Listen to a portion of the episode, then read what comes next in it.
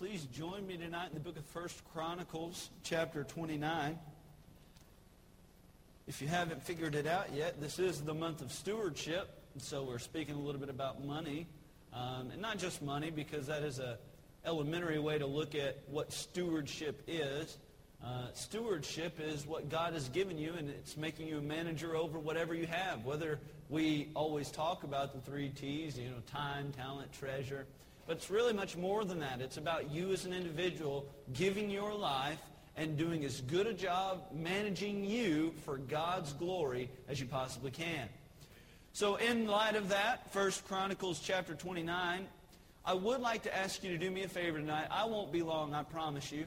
Um, we probably will be out of here in 25 minutes, maybe 30 at the most.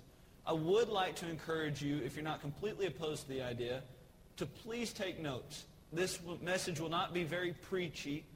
I'm just going to simply try and teach you something. Um, and so if you do have the ability, if you're not completely opposed and you don't get completely sidetracked by doing that, I want to leave you with just a few simple thoughts on how to give a good offering. Uh, First Chronicles chapter 29, we'll start reading verse 1, and that is a rather lengthy portion of Scripture. We're going to read verses 1 through 20. And so we will be reading for a while. Please do your very, very best to focus in and don't lose your attention span as we get halfway through it because if everything that I has to say, have to say tonight is falls far short of being effective uh, when it comes to the Word of God because this is going to be the thing that is really going to make a difference in your life, not what I've composed, okay? So what's on this Bible is what's important, not what's on my iPad. You understand that? Because there's Angry Birds and other good things like that. But First Chronicles chapter 29, verse number 1, we'll start reading. The Bible says, Furthermore, David the king said unto all the congregation, Solomon my son, whom alone God hath chosen, is yet young and tender, and the work is great. For the palace is not for man, but for the Lord God.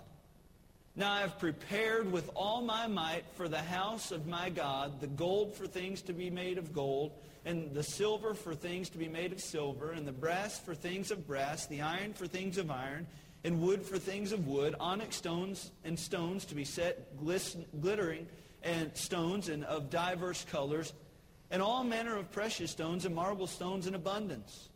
Moreover, because I have set my affection to the house of my God, I have of mine own prop, proper good of gold and silver, which I have given to the house of my God, over and above all that I have prepared for the holy house. Even 3,000 talents of gold and of the gold of Ophir, and 7,000 talents of refined silver to overlay the walls of the houses withal.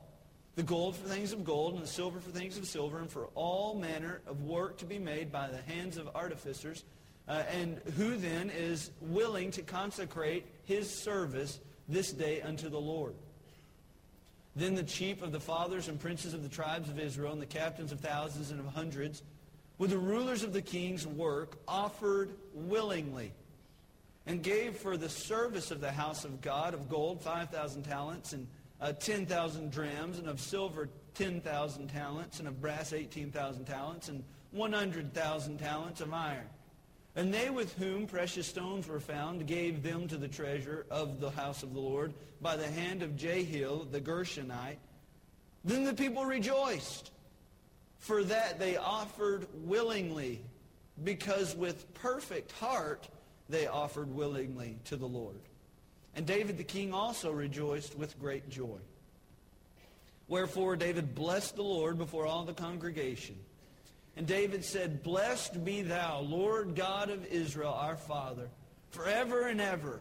Thine, O Lord, is the greatness and the power and the glory and the victory and the majesty, for all that is in the heaven and in the earth is thine.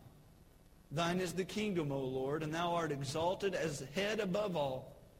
Both riches and honor come of thee, and thou reignest over all, and in thine hand is power and might. And in thine hand it is to make great and to give strength unto all. Now, therefore, our God, we thank thee and praise thy glorious name. But who am I? And what is my people that we should be able to offer so willingly after this sort. For all things come of thee, and of thine own have we given thee. For we are strangers before thee, and sojourners, as were all our fathers. Our days on the earth are as a shadow, and there is none abiding. O Lord our God, all this store that we have prepared to build thee an house for thine holy name cometh of thine, thine hand, and is all thine own. I know also, my God, that thou triest the heart, and hast pleasure in uprightness. As for me, in the uprightness of mine heart, I have willingly offered all these things, and now have I seen the, with joy thy people which are present here to offer willingly unto thee. O Lord God of Abraham, Isaac, and of Israel, our fathers, keep this forever in the imagination of the thoughts of the heart of thy people, and prepare their heart unto thee. And give unto Solomon my son a perfect heart, to keep thy commandments, thy testimonies, and thy statutes, and to do all these things, and to build the palace for the which I have made provision. And David said to all the congregation, Now bless the Lord your God, and all the congregation bless the Lord God of their fathers, and bowed down their heads, and worshiped the Lord and the King. Let's have a word of prayer. Father, we thank you tonight for this passage of Scripture, and there is so much that I probably won't be able to touch on, and I probably won't be able to teach, but I do pray that in the few moments we have together, uh, that you would allow me to be uh, very clear and concise. And Lord, I pray that someone tonight would be moved and touched by the teachings of your word. I pray tonight that you would just do a great work in our presence, and it's your son's name I do ask and pray these things. Amen. Now, I have on occasion said things about my wife that uh, to y'all as I've preached that maybe we're not the smartest at the time. I admit occasionally I may stick my foot in my mouth um, just about every time I preach. Um, but I'm going to do my wife a favor tonight because she is in the nursery. And uh, she is uh, in there watching my kids and your kids. And I mean, mine's the devil, but yours are demons, okay? So uh, she's in there working hard doing that. And she said that I needed to keep it short on account of my throat. Um, because she said she would cut it if I didn't. Um, but uh, I want to I want to just briefly talk to you tonight, and I probably the cameraman the cameraman tonight I think is brother Castaneda, and he said uh, I think he'd probably be thankful for me saying this, but I probably won't even move much from behind this pulpit. But I want to teach you something about what's going on. I want to talk to you tonight about five ingredients of a good offering. What's going on here in our passage is King David has had tremendous success as reign of king of Israel. He is no doubt the most successful and by far the most popular king of his day and even of the following days. I would say even eclipsing that of Solomon's reign. Everybody loved David, and sure he had his down times and he had some hardships, but David was the man after God's own heart. And that was clearly reflected in his reign as king. Now, we probably understand David is most famous for what?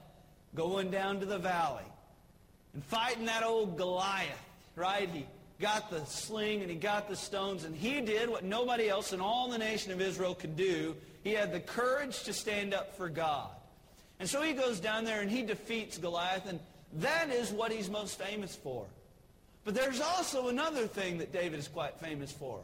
While he's remembered very well for his one great victory, he's also known quite well for his tremendous defeat. And that was when he decided to look upon Bathsheba, and it wasn't the look, it was the pursuit. The look was okay as long as he looked away, but he didn't. And he decided to act upon his instincts and his fleshly desires, and we all know the story. But really, David, in our minds, when I say King David's name, it is synonymous with either David and Goliath or David and Bathsheba. And I personally believe, as I study the Word of God, David is ending the, uh, nearing the end of his reign. He's right here at the very end. And I believe he's wanting to do something great. Because in his mind, 1 Samuel chapter 17 is a long time ago When he fought Goliath and everybody was singing his praises, that was when he was just a lad. But now he's a monarch. He's a king of many, many years. And the one thing he has to live with is Bathsheba. But I believe personally that as he nears the end of his reign, he has his eyes set on what he believes his legacy is going to be. Building the temple of God. He counts it the greatest privilege, the greatest honor that he could ever do is building God's temple. And so with all of his heart set upon this one goal and this one desire, what does he do? He sets out to do it. But like a wise king, he seeks God's wisdom on the matter. And God clearly tells David that he would not be the one to build the temple. Now, can you imagine how heartbroken David must have been? I mean, this is what he's wanted. This is this is his legacy, but not his legacy for his own glory. This is his legacy for what he can do for the God that delivered Goliath into his hand. This is David's legacy for God's glory. But God tells him he would not be the one to build it. It would be his son Solomon. And I'm sure there were mixed emotions, no doubt, but God does let David know that he can collect as much as he wants to collect, and he can raise as much as he wants and he can supply all the supplies for the temple of God if he so desires. So David personally does a tremendous thing. He gets all of his gold and all of his silver and puts, personally invests just an enormous amount of his own money in this. But David was king, correct? Could he not have just taxed the people? Could he not have just said, all right, here's what I'm going to do. This is for my legacy, but it's not even my legacy now. It's my legacy and Solomon's legacy.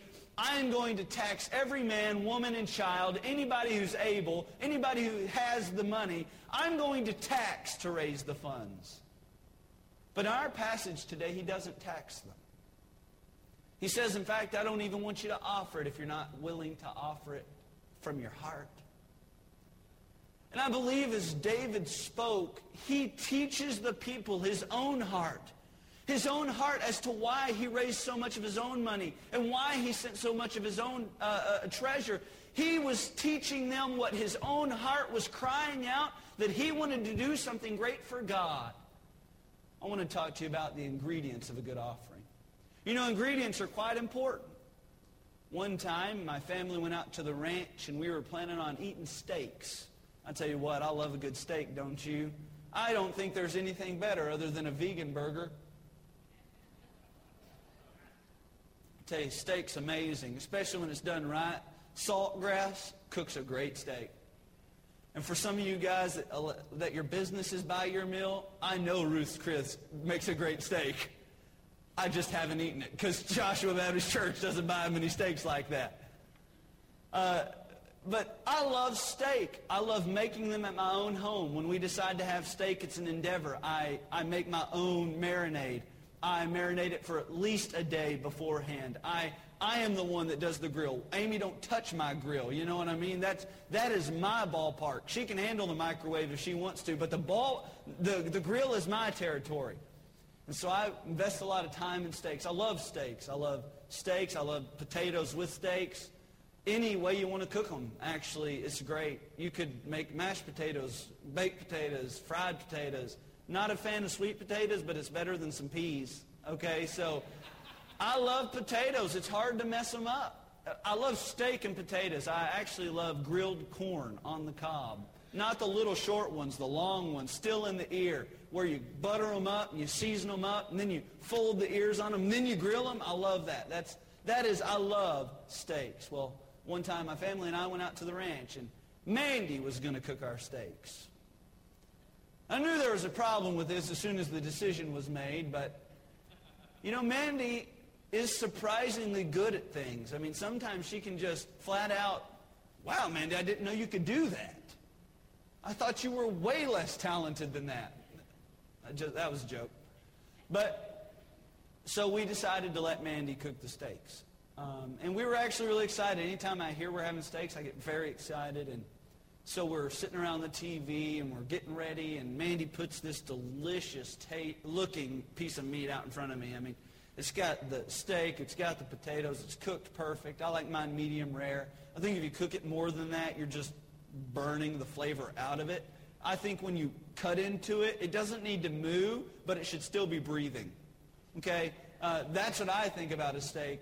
And uh, I, I love them like that. Mandy had cooked it just right for me and Dad. Whew, man, I was looking forward to this. And so, like a good Christian family does, we gathered around and we uh, don't hold hands, but we all bowed our heads and we began to thank the Lord for this amazing meal that we had the opportunity to uh, have a part in. And we dug in. Now, what's the first thing you dig into?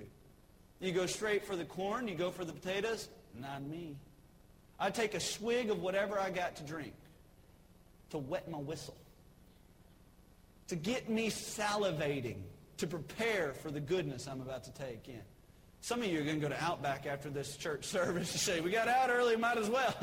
Uh, but uh, I, I, I took my drink and I got my fork and I got my knife and I cut into that delicious looking steak and I, I put it in my mouth and I looked at Dad and we made eye contact one, with one another as we both ate the steak simultaneously and I looked at him and he looked at me and we chewed and chewed and we were taking in all the flavors of the meat and you know, it was cooked just right. It, it, it was steak.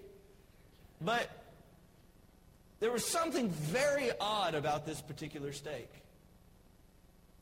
It tasted like chicken. And you say, what a cliche. No, I legitimately mean to tell you it tasted just like chicken. I knew it was steak. It looked like steak, but I promise it tasted just like chicken. So me and Dad weren't going to like point this out to Mandy and make her embarrassed or anything, but, oh, Mandy, this is good. She took a bite of it herself and she said, this tastes like chicken. We said, Mandy, what did you do to produce that flavor to come out of beef? And she said, well, I used this seasoning, and on the, on the label it said, poultry seasoning. And Mandy had taken this poultry seasoning. I think she had mistaken it for garlic powder, or I don't know what she had mistaken it for, but it was the strangest day of my life when I bit into something mooing and I, I started clucking. That was odd.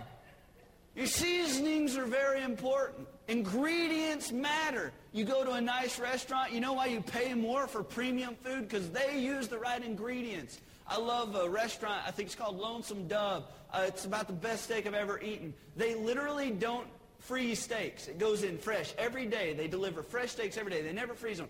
Premium ingredients equals premium taste. Great. I love it. Well, tonight I want to teach you about the ingredients of a good offering. I want to point out to you, first of all, what David says about the matter of preparation. In verse number 2,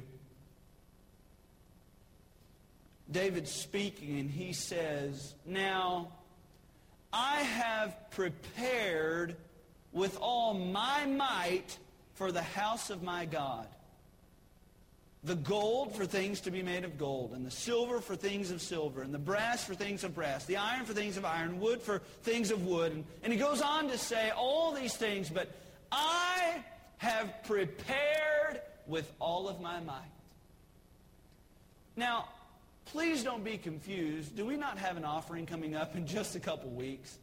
I mean, it's literally around the corner. It's the very first Sunday in February. Whatever you want to call it. Give it all offering, revive us again offering. Basically what we need is a big offering. So if you want to call it that, you're more than welcome to call it that. But we want to see God do something great in our church with you being a participant in that. Let me ask you a question. Are you preparing? We prepare for a lot of things financially. We prepare to pay our mortgage at the first or the end of the month. We're prepared to pay our car payment. We're prepared to pay gas. And th- well, mixed emotions about the gas prices. I know it's really hurt some folks, so maybe it could go up a little bit so that members within our church would have jobs. But I do enjoy not having to pay $60 to fill up my little bitty Hummer little bitty truck. You know, uh, that's very nice. But we, we prepare for all sorts of things. We prepare for vacations. But do we prepare for the one real important thing of the year? Do we prepare for God's offering? David did. And as he was telling the people of his own preparation, I believe he was encouraging them, you prepare as well. Now, I've never been one to study beforehand in tests very well. Uh, sometimes Brother John will come back to the back before services and he'll want to talk to a preacher or he'll want to talk to me and he'll see me in there and I'm looking at my iPad, I'm looking at my Bible, I'm looking on my computer and he always just comes in there, sticks his head in and goes, cramming for the finals, huh? That's my best Brother John impression. cramming for the finals. no, no, that was the Aggie impression, sorry. And I say, yes, sir, that's the only way I've ever done it. I, even in high school and in college, I always, up until the very last moment, until the teacher said, all right, put your books up. What about this study sheet? Can I hide it in my sleeve? I, I mean, I always, always, always crammed for the finals. I think some of us need to cram for the next two weeks. We need to plan on what to give. And if we're not only preparing financially, are you preparing spiritually? Are you just guesstimating a number on what's comfortable? Are you just trying to figure out, oh, well, if I give X amount of dollars, well, we can still have an operating budget and we won't feel the strain of it too bad? Maybe God wants you to stretch your faith a little. Maybe God wants you to step out of your comfort zone so he can answer some of the needs you may have. Are you preparing financially and you're preparing spiritually? I believe David was trying to teach those around him, and I would like to teach you this tonight prepare for the upcoming offering. Secondly, he was teaching them it's a matter of priority. Verse number three. Now he explains why he's preparing. Moreover, because I have set my affection to the house of my God. I have of mine own proper good of gold and silver, which I have given to the house of my God, over and above all that I have prepared for the holy house. He says, I have set my affection on this thing. In other words, he was saying, I love God's house. And if you study this offering, and if you study this little sermonette of David, or this charge of David, every single time he refers to people giving, he says, unto God, and not unto the work of the building. He understood the one principle that when you give something to this work, you're giving it not to the work, you're giving it to God. Now, it may go to the work of the building of the temple, but David knew that when someone gave towards the temple, he was giving of his own to the Lord God of heaven. And he was trying to tell them, I have set my affection on this thing. We have a lot of things vying for our attention. All you need to do is watch about a four-minute commercial break, and you'll see seven different people asking for your money or asking for your business or asking for your attention. Today I was watching commercials as the football game was going on. That's why it's such a short sermon because the game was good. Uh, but uh, today I was watching commercials and I, I, I, saw probably three or four different commercial breaks that, uh, that all had car commercials of different car manufacturers. I said, man, how would I decide what car to buy? Because there's so many car dealerships wanting me to buy theirs, and they all promise luxury and safety and price and, and, and resale value. And I'm like, man, it is just killer how much people are vying for my attention. Here's what I ask you to do. Set your affection on this offering. Know that whatever you give, whenever you give it, it's not to this church, it's to God. And know that it's going to someone who you should love more than any person in this world, the one who loved you enough to send his son. Is it our priority? Colossians chapter 3 instructs us to set our affections on things above, not on things of this earth. And that's difficult because the earth is bombarding us with advertisements. It's bombarding us with uh, answers to our problems. But God says, Don't look on earthly things. Set your affections on things above. Matthew chapter 6. But seek ye first the kingdom of God and his righteousness, and all these things shall be added unto you. So I read this today. Someone said, desires dictate our priorities, priorities shape our choices, and choices determine our actions. Let me read that to you again. Desires dictate our priorities. Priorities shape our choices, and choices determine our actions. If you have the right desire in this upcoming offering, oh, your action is going to be plenty there. If you want to see nothing more than us to meet and even exceed our goal, and you say, God, I'll do whatever I can, if that's your heart, oh, we'll meet the goal. If that's your heart, oh, even if we don't meet the goal, you will have met yours. Is it your priority? Thirdly, David is trying to teach them this. It's a matter of perfection. Look at verse number 9. The Bible says, and this is as a leader, I can only imagine David's excitement because he's trying to give them his burden. He's trying to give them his heart on the matter. And he says, guys, I want you to see that I've done everything I can do. I've, my affection is on this. And then verse 9, the Bible says, Then the people rejoiced, for that they offered willingly, because with perfect heart they offered willingly to the Lord. And David the king also rejoiced with great joy. You know why? Because imperfect people did a perfect deed. I've always heard this said, and I remember when I was much younger, someone who I looked up to said this a lot. Practice makes perfect. And then uh, someone who was a little smarter than him said, no, no, no. Practice doesn't make perfect. Practice makes permanent. Perfect practice makes perfect performance. I thought that was pretty good. Perfect practice makes perfect performance. Well, you know what I've learned as I coach a basketball team? I've coached golf. I, I've been involved in a lot of sports, and I've, I've, I, have i have been in a lot of different activities. You know what I've noticed? I've never seen anybody be perfect at anything.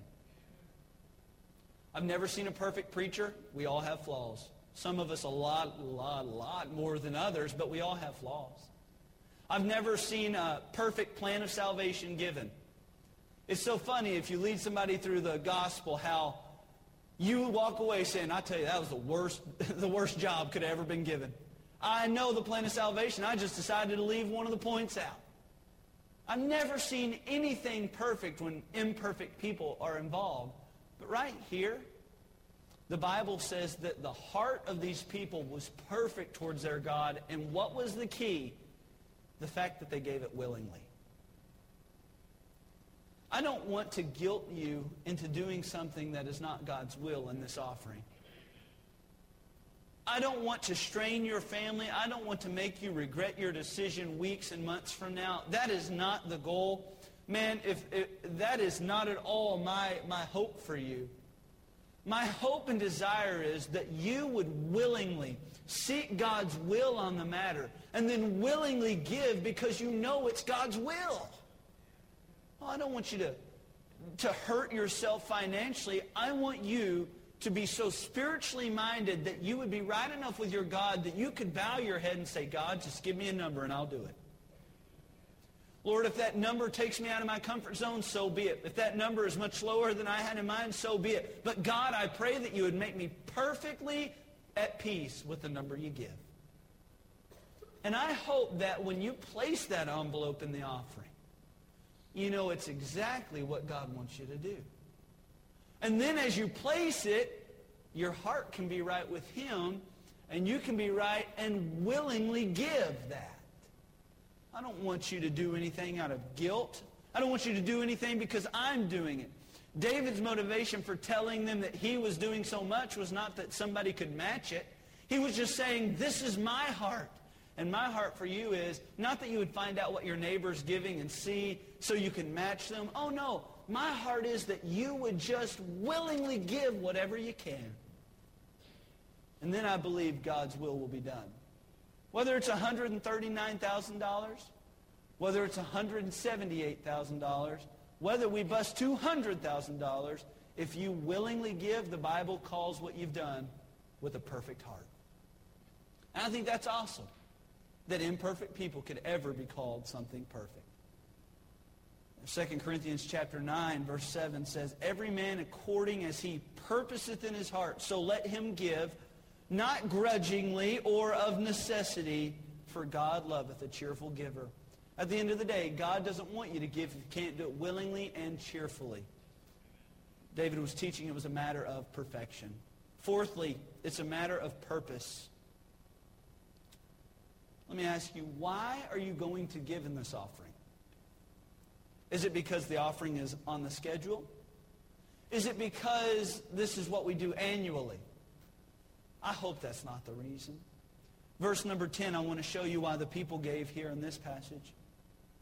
Wherefore David blessed the Lord before all the congregation, and David said, Blessed be thou, Lord God of Israel, our Father, forever and ever. Thine, O Lord, is the greatness and the power and the glory and the victory and the majesty for all that is in the heaven and all that is in the earth is thine. Thine is the kingdom, O Lord, and thou art exalted as head above all. Both riches and honor come of thee, and thou reignest over all, and in thine hand is power and might. And in thine hand it is to make great and to give strength unto all.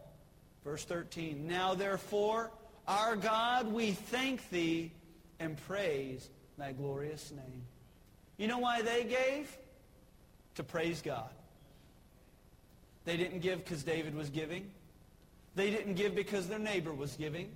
They didn't give because David just waxed eloquent with a sermon he preached. No, no, no, no. They gave because they wanted God to be blessed with the offering. They gave because it was God's will and it was God, it was going to glorify God. And so they said, God, you are so good, you are so high, you are so majestic, you are so holy, you're so perfect, you're so gracious, you're so kind, you're so loving, you're so compassionate, you're so generous. God, because of all those things, I'll give you what you want. And that's the only reason we ought to ever give. God loves a cheerful giver, and we ought to cheerfully give because God so willingly gave us his son. Oh, it's our reasonable service to give money. God has been so kind and so gracious to us. How could we withhold something so silly as a Benjamin Franklin? Money that can be burned up. Why would we withhold that from the God who didn't withhold his very, very best from us? Proverbs 3, verse 9 says, Honor the Lord with thy substance. For when you do, it honors him. But the Bible says, Honor the Lord with thy substance and with the first fruits of all thine increase. And that's what this offering is all about. Honoring a God who deserves our honor. Glorifying a God who is worthy of the glory. And just worshiping the one who is to receive our worship. That's what it's all about. It's not about meeting the budget. Oh, no. It's not about paying off bills. Oh, no. It's about you having an opportunity to lift something up to God and saying, God, I give you this because you are my God. That's all it is. He says, it's a matter of your purpose. What's your heart in the matter? And fifthly, we're almost done. It's a matter of privilege. Look at verse 14. And this is very important and then we'll be, we'll be going home. David continues to say this. But who am I? And what is my people that we should be able to offer so willingly after this sort? For all things come of thee, and of thine own have we, gi- uh, have we uh, given thee. For we are strangers before thee and sojourners, as were all our fathers. Our days on the earth are as a shadow, and there is none abiding. You know what David was so in awe of? Not the fact of what he was giving. He wasn't looking at himself and saying, man, I've, I've done a pretty good thing here. You know what he was the most amazed about? That he had the opportunity to give. Essentially he was saying, uh, I broke the rule, I moved, I'm sorry. Essentially what David was saying was, God, you don't need my money. God, you don't need my money. You have coffers at your beck and call. God, you have mountains. You have cattle. You, God, you have it all. You don't need me. But God, you've chosen to use me. And it is just a blessing that I am able to give you anything. For you've given me everything.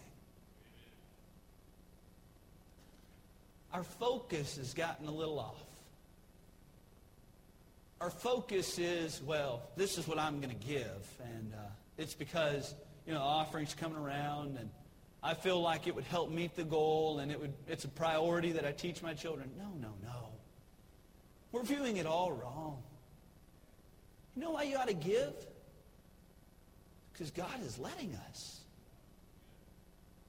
Because we as a, a people who have partaken in such the greatness of our God, we've partaken in his salvation. We've taken his daily graces. We've taken his love. And all he's saying is, I'll let you do something for me. He doesn't need your money. You ought to give it and, like David, stand in all that you are able to give it. It's not our obligation to give in this offering. I say to you, it is our privilege. I just hope that we have the right mindset. I coach a basketball team for JCA. Many of you know that. Many of you come down there and watch me lose my testimony on a regular basis, yelling at the teenagers and uh, yelling at the referees and yelling at the parents afterward for yelling at the referees. but uh, I coach a basketball team, and and I've done it now. I've helped. I used to help Brother Jim coach. Uh, I think I helped him one year, and I played on the team for several years, and now I've been head coach three years, and we still not have not accomplished anything, so I think I'm limiting JCA. I just probably need to withdraw from the whole thing, and they might have success. But um, every year it never fails, and you may think this is silly. I have somebody that promises me they're going to dunk. When I was in high school, it was me. Oh yeah, I, I can dunk. I'm going to grab. I can grab the rim, so I'm going to dunk. And as far as I know, we have never, ever, ever had one player at Joshua Christian Academy, unless it was before my time, we've never had somebody who could, could dunk on a consistent basis. Now, we've been dunked on a lot, but I know I couldn't dunk. The guys who I played with who were a little older than me were really athletic and really good basketball players, but they couldn't dunk. Since I've been coach, I've had the opportunity to coach some really good guys and some really good basketball players, and uh, they couldn't dunk. And the team that I'm working with this year, they can't dunk. I will say, however, Matt, you're getting close. So if you get to work, you might be able to do it. But every time one of them comes up to me and says, you know what, I'm going to dunk this year. I, I can dunk. I, I'm going to do it. You know what I always say? Show me. Prove it. You know, don't talk about it. Talking about it is nothing but paint pictures in people's minds, and I picture people falling on their face and breaking their back after they throw it off the back of the rim. That's if you can't show me, I'm not going to believe you. Take your Bibles to 2 Corinthians. Chapter number 8, and we're done. Prove it. Prove it. I, I don't want to guilt you tonight. I don't want to make you feel bad, but I believe every one of us in here would say that we love God. I don't see how we couldn't. We come to church on a regular basis. We've, we know about the gospel. We know Christ is our Savior. We love God. This is what 2 Corinthians chapter 8 says. Verse number 8. I speak not by commandment, but by occasion of the forwardness of others, and to prove the sincerity of your love. For ye know the grace of our Lord Jesus Christ, that though he was rich, yet for your sakes he became poor, that ye through his poverty might be rich. The key phrase is there, prove the sincerity of your love. We say we love God. We say we do. And I believe you. Just prove it. He proved how much he loved us a long time ago. Gave us the very best heaven had to offer. In fact, he tore off a piece of himself and sent it to us. Gave us the very, very best. You want to know what the best ingredient of an offering is, a good offering? Love. If you love the one you're giving to, you'll have no problem doing it willingly. If, you're, if you love the one you're giving to, you'll have no problem giving enough, giving more than enough, because you love them. So my challenge to you is, prove it.